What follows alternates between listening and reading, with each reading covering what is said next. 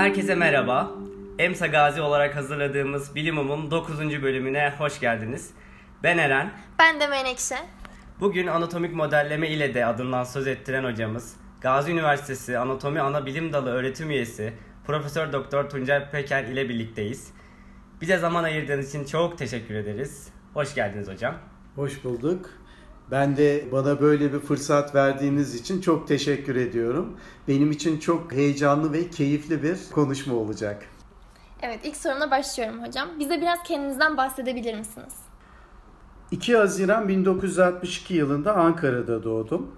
Ee, kısaca söylersem hayatımın özetini, bin dokuz yüz seksen yılında Ankara Üniversitesi Tıp Fakültesi'ne girdim. bin dokuz yüz seksen yedi yılında mezun oldum. Daha sonra mecburi hizmetimi yapmak için Bandırma'da Etibank Boraks ve Sülfürik Asit Fabrikası'nda kurum hekimi olarak çalıştım. Mecburi hizmetin bitiminden sonra da bir Ocak bin dokuz yüz doksan bir, hiç unutmuyorum, yılbaşıydı.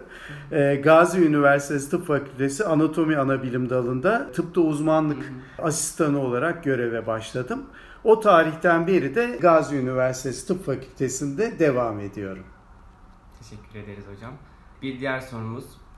Peki anatomiyi seçme motivasyonunuz ve örnek aldığınız bir isim var mıydı? Anatomiyi seçme nedeniniz neydi? Aslında öğrenciyken hiç sevmediğim bir dersti anatomi. Bazen böyle oluyor, işte kader ağlarını örüyor. Sonunda anatomist oldum. Tabii bu işin biraz şakası. Temel tıp bilimlerine hep ilgim oldu benim. Hatta ben histoloji, embriyoloji ile anatomi arasında çok gidip geldim. Acaba o mu olsun, bu mu olsun diye. Sonunda anatomide karar kıldım. Çok fazla örnek aldığım bir isim olmadı ama şöyle, tabii benim öğrenciliğimde bir Kaplan hocamız vardı, rahmetli oldu. Çok iyi bir hekimdi, çok iyi bir hocaydı. Çok da sert bir insandı. Hem severdik hem de korkardık kendisinden. Evet, böyle. Teşekkür ederiz hocam. Tıp öğrencileri arasında mesleki tatmin elde edememe adı altında temel bilimlere karşı bir önyargı var. Doğrudan bir insan hayatına dokunmuyor olmak ve sürekli amfidiyada, laboratuvarda olmak bir doktor olarak sizi duygusal açıdan tatmin ediyor mu? Aslında dediğiniz çok doğru. Yani temel tıp hakikaten insan hayatına dokunamıyor veya dokunamıyorsunuz. Ama şöyle, benim mesela İş hayatı felsefem biraz farklı. Yani ben mesela dünyaya kalıcı ayak izleri bırakmak istiyorum. Mesela siz yaşadınız, öldünüz. Sizden yüz iki yüz yıl sonra gelen insanların sizin yaptıklarınızı görmesi, sizin yaptıklarınızı okuması. Ben mesela bunları çok önemsiyorum. Yani bir de tabii şöyle bir şey var. E, temel tıp hocası olmak veyahut da anatomi hocası olmak klinikteki durumdan biraz farklı. Klinikte hasta bakıyorsunuz. Hasta bakmak daha ön planda oluyor. Siz hasta bakmaktan dolayı para kazanıyorsunuz. Yani orada belki bir maddi tatmin oluyor. Ama temel tıpta böyle bir şey yok. Bizde de ne var? Çalışmalar yapıyorsunuz, yayınlar yapıyorsunuz, ödüller alıyorsunuz, manevi tatmin alıyorsunuz. Ben kendi adıma manevi tatmini doruklarda yaşadım. Şimdi bana tekrar sorsalar temel tıp hocası olur musun, anatomist olur musun diye, yine olurdum. Teşekkür ederiz hocam. Bir de tabii şunu da söylemek istiyorum unutmadan. Temel tıp hocası olmak ya da anatomi hocası olmanın şöyle de güzel bir yanı var. Demin dedim ya, klinikteki hocalarımız hasta bakıyorlar. Çok yoğun bir yaşantıları var. Temel tıpta kendinize ayıracak zamanınız oluyor. Yani kendi yaşam skalanızda kendinizi geliştirmek, kendinizi daha ileri düzeylere ulaştırma şansınız oluyor. Mesela ben üç boyutlu modellemeyi anatomi sayesinde yaptım. Ya da işte akupunkturu öğrendim. Akupunktur sertifikası aldım. Bunlar tabii hep bana anatominin sağladığı şeyler, imkanlar. Sizden öğrendiğimiz kadarıyla sanatla oldukça iç içe bir ilişkiniz var. Bir zamanlar resim sanatıyla ilgilendiğinizi de biliyoruz ve şu anda anatomik modelleme alanında hız kesmeden ilerleyen dünya çapında çalışmalarınız var. Sanata, resim sanatına, modellemeye olan bu yolculuğunuz nasıl başladı? Aslında şu anki yaptığım çalışmaların temeli benim ilkokul dördüncü sınıfa kadar gidiyor. Yani ilkokul dördüncü sınıfta ben resim yapmaya başladım. Kara kalem çalışmalarıyla başladı. Ama tabii bunları da belki dönemsel ayırmak lazım. Mesela ilkokul beşten lise son sınıfa kadar yaptığım şeyler çok çeşitli objelerin kara kalem çalışmalarıydı. Sonra tıp fakültesine girdim. Tıp fakültesine girince tabii bir öğrenci olarak derslerin etkisinde kalıyorsunuz. Bu sefer tıbbi çizimler yapmaya başladım. Tabii çiz, tıbbi çizim yaparken e, kara kalem yaptım, kuru boya yaptım veyahut da ona benzer teknikler kullandım. Bu dönemde tıp fakültesine girişten iki bin yedi yılına kadar sürdü. iki bin yedi yılında birdenbire hayatımda bir değişiklik oldu. Üç boyutlu modelleme başladı. Üç boyutlu modelleme başlayınca resim geri plana düştü. Üç boyutlu modelleme daha ön plana çıktı. Bu şeye benziyor, hani bir insanın kara kalem portresini yapıyorsunuz. Birdenbire sizin elinize bir fotoğraf makinesi veriyorlar. Siz fotoğraf makinesiyle çekiyorsunuz. Ben de bunun cazibesine kapıldım. Evet, şimdiki sorum. Geçmiş yıllarda ders öğretim planının içerisinde üç boyutlu materyallerden faydalandığınızı biliyoruz. Ve bu yılda anatomi pratik derslerinde sanal gerçeklik gözlüklerini kullanarak bir eğitim modeli oluşturulacağını duyduk. Sizce anatomi öğreniminde bu tarz teknikleri kullanmak gerçek anlamda efektif midir? Bu tekniklerin faydaları nelerdir? Eski usul öğretim anatomide ne kadar işlevsel olabilir? Şöyle söyleyeyim, anatomi eğitiminde, aslında anatomi eğitimi diye de söylemeyelim, tıp eğitimi diyelim. Yani tıp eğitiminde üç boyutlu resim, üç boyutlu model ya da dijital kaynaklar kullanmak aslında bir gelişmişlik göstergesidir. Bu nedenle hani akademisyenlerin buna dikkat etmeleri gerekiyor. Yeni teknikleri kullanma konusunda da şunu söyleyebilirim belki, yani teknolojik ürünleri kullanmak kişiye çalıştığı konuda konuyu daha iyi anlama imkanı sağlıyor. Çünkü örneğin bir V R e, modülü içinde dolaşıyorsunuz. O V R modülü içinde modelin etrafında geziyorsunuz. Elinizi uzatıyorsunuz. Hissetmiyorsunuz ama sanal olarak dokunabiliyorsunuz. Tabii bunlar hafızayı tetikliyor aslında. Hani klasik yönteme göre hafızayı daha fazla tetikliyor. Benim gözlemlerim var. Yani yaptığım gözlemlere göre mesela üç boyut kullanan öğrencilerin bilgiyi daha uzun süre akıllarında tuttukları, unutmadıklarını fark ettim. Aslında bu çok memnuniyet verici. Öğrenciler açısından da öyle, memnuniyetin daha fazla olduğunu fark ettik. Bu da çok keyif verici bir şey. Şimdiki sorum ise doğrudan anatomik modelleme üzerine. Anatomik modelleme üzerine çalışmalar yapmak, bu alanı öğrenmek bir tıp öğrencisine neler katabilir? Biz geleceğin hekimleri olarak, geleceğin dünyası üzerine düşündüğümüzde bizlere kariyer olanakları açısından ne gibi fırsatlar sunabilir? Öncelikle şunu söyleyeyim, günümüz teknolojisi o kadar baş döndürücü bir hızla ilerliyor ki, yani biz bireylerin bu yarışta geri kalmamamız gerekiyor. Bu yarışı takip etmemiz gerekiyor. Bu yarışı ne kadar hızlı takip ederseniz, ne kadar peşinden koşarsanız o kadar başarılı oluyorsunuz. Şimdi ben gençliğimi düşündüm. Gençliğimde yeni bir hekim olarak çıktığımda benim hekim olmam gerekli ve yeterli bir kavramdı. Ama şu an mesela sizin hekim olmanız gerekli bir kavram ama yeterli bir kavram değil. Günümüz hekimlerinin o yüzden mesela üç boyutlu modelleme, tıbbi çizim, kodlamalar, hatta çok daha ileri şeyler, mesela tıp hukuku, buna benzer şeylerle uğraşması lazım. Yani farklı farklı donanımlar elde etmesi lazım. Çünkü sizlerin karşısında yüz binlerce, milyonlarca rakip var. Bu rakiplerden ön plana çıkmak, onların arasından sıyrılmak için kendinize ekstra bir takım özellikler kazandırmanız gerekiyor. Bunun yanı sıra ben şunu da söyleyebilirim. Mesela hekimler için tıbbi çizim, tıbbi modellemeler, ileride onların para kazanma için de bir şans olacak hekim arkadaşlar için. Bu da aslında çok göz ardı edilemeyecek önemli bir unsur.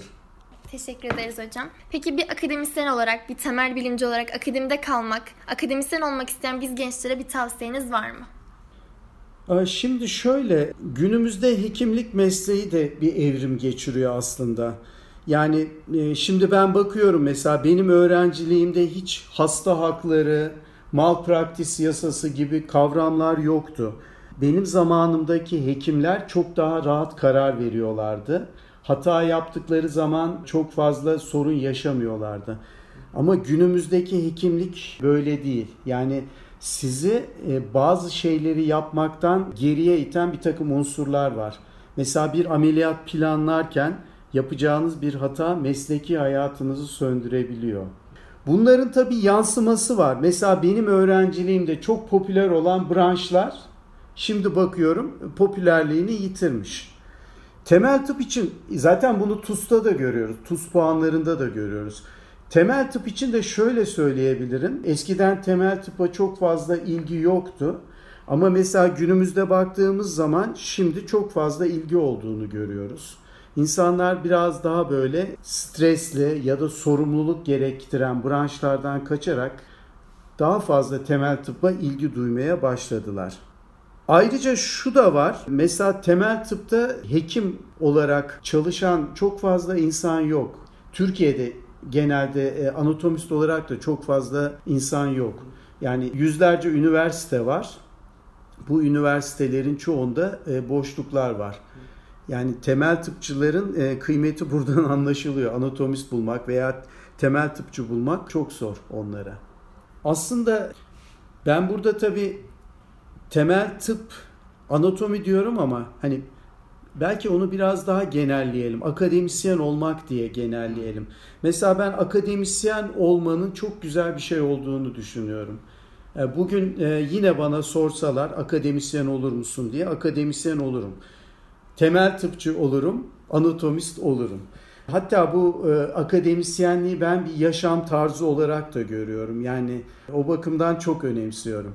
E, sizlere de benim önerim bu olur. Yani e, akademisyen olun, temel tıpta ilerleyin diye bir öğütte bulunabilirim. Teşekkür, Teşekkür ederiz. Şu anda bildiğiniz gibi Covid ile ilgili, kanserle ilgili her gün yeni gelişmeler yaşanıyor.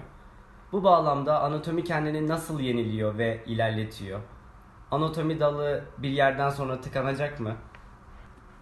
Şöyle söyleyebiliriz. Anatomik bilgiler ya da şöyle özelleştirelim biraz daha. Genel anatomi bilgileri aslında yüzyıllardır çok fazla değişikliğe uğramıyor. Bir anlamda hani buna statik diyebiliriz. Çok fazla gelişme yok ama anatominin alt dalları var. Mesela klinik anatomi. Klinik anatomi çok dinamik. İstediğiniz gibi şekillendirebiliyorsunuz. Güncellemeye çok açık, çok fazla gelecek vaat ediyor. Aslında şunu da söyleyebilirim. Mesela anatomistlerin, klinisyenlere özellikle cerrahi branşlarda çalışan klinisyenlere çok destek olacağını düşünüyorum. Mesela yeni ameliyat tekniklerinin geliştirilmesinde, komplikasyonların önlenmesinde tabii ki anatomik bilginin çok önemi var. Bu nedenle hani bu alanlarda ben anatominin önünün açık olduğunu düşünüyorum. Artı şunu da söyleyebiliriz. Hani demin genel anatomi için statik dedik ama teknoloji de çok hızla ilerliyor. Siz zaten o teknolojiyi anatomiye entegre ettiğiniz zaman hiçbir zaman önünün tıkanmayacağını söyleyebiliriz. Yani bin yıl sonra da bence anatomi farklı bir yerde olacak diye düşünüyorum. Teşekkürler. Şu anda aktif çalıştığınız bir proje var mı? Bahsedebilir misiniz? Evet, şu anda iki proje üzerinde çalışıyoruz. Bunlardan ilki sizin de bildiğiniz gibi yani Türkiye'de ilk olacak. Dünyada da sayılı uygulamalardan birisi olacak. Anatomi sanal gerçeklik modülü oluşturmaya çalışıyoruz. Bir anlamda aslında bir dijital kitap yapmaya çalışıyoruz. Bunun dışında öğrencilerimizden çok talep geliyor. Hocam YouTube'da yayınlar yapsak, anatomi hem anatomi anlatılsa hem üç boyutlu modelleme dersleri verilse diye. Şimdi kafamda bunlar var. Bunları yapmayı düşünüyorum. Bunları yaparken de yeni sinema tekniklerini kullanarak o eğitimi daha eğlenceli hale getirmeyi düşünüyorum. Bir diğer proje ise aslında genel olarak global anlamda baktığınızda statik gibi gözüken ama genel anatominin tersine nöroanatomik üç boyutlu modeller üretmek. Bunları mesela e, sanal gerçeklik, artırılmış gerçeklik ya da elektronik bir takım araçlarla donatarak yeni modeller oluşturmak ve bunları eğitimde kullanmak. Şu anda e, bu iki proje üzerinde çalışıyoruz. Teşekkür ederiz hocam. Bir diğer sorumuz ise okula yeni başlayan birinci sınıf arkadaşlarımız için. Fakülteye yeni başlayan birinci sınıf öğrencileri anatominin başlamasını hem heyecanla hem de biraz korkuyla bekliyorlar tabii. Bu noktada da anatomiyi doğru bir teknikle ve özveriyle çalışmak gerekiyor. Sizlerin birinci sınıf olan öğrenciler için verebileceğiniz tavsiyeler nelerdir? Anatomiye nasıl çalışılmalıdır? Şimdi tabii anatomiye her öğrencinin çalışma şekli farklıdır. Yani her insanın algılaması farklıdır, hafızası farklıdır. Mesela ben görsel hafızamı kullanmak isterdim. Mesela bana sorsanız anatomiye nasıl çalışırsın diye ben okuduğum şeyleri çizmeye çalışırdım. Çizerdim. Çizdikten sonra da atlaslardan ya da üç boyutlu resimlerden, üç boyutlu filmlerden faydalanarak onları desteklemeye çalışırdım. Bu öğrenmeyi daha kolaylaştırır diye düşünüyorum. Bunun şöyle de bir avantajı var aslında. Anatomi çalışırken çizeceğiniz çizimleri bir defter haline getirirseniz ileride mesela on yıl, on beş yıl sonra elinizde çok güzel bir anı da olacaktır. Belki ileride çocuklarınıza göstereceğiniz bir anı olacaktır. O bakımdan da güzel bir şey. Evet, son olarak biz tıp öğrencileri için fakülte ve meslek hayatımız üzerindeki son bir tavsiyede bulunacak olsaydınız ne olurdu? Şöyle, yani Gazi Üniversitesi'nde olmak bir ayrıcalık. Ben Ankara Üniversitesi Tıp Fakültesi mezunuyum ama bin dokuz yüz doksan bir yılından itibaren benim yuvam Gazi Üniversitesi Tıp Fakültesi oldu. Ben de aynı sloganı söylüyorum. Gazi Üniversitesi'nde olmak ayrıcalıktır.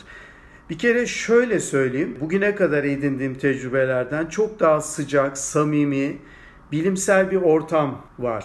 Dolayısıyla bu sıcak, samimi, bilimsel ortamda yetişen tıp öğrencilerinin de ben ileride etik değerlere bağlı çok iyi donanmış hekimler olacağını düşünüyorum ve sizlerin çok beğenileceğini, adeta kapışılacağını düşünüyorum. Bu konuda hiçbir endişe de duymuyorum. Teşekkür ederiz. Bir bölümün daha sonuna geldik. Yeni bölümlerimizden haberdar olmak için bizleri sosyal medya hesaplarımızdan takip etmeyi unutmayın. Bir sonraki bölümde tekrar görüşmek üzere.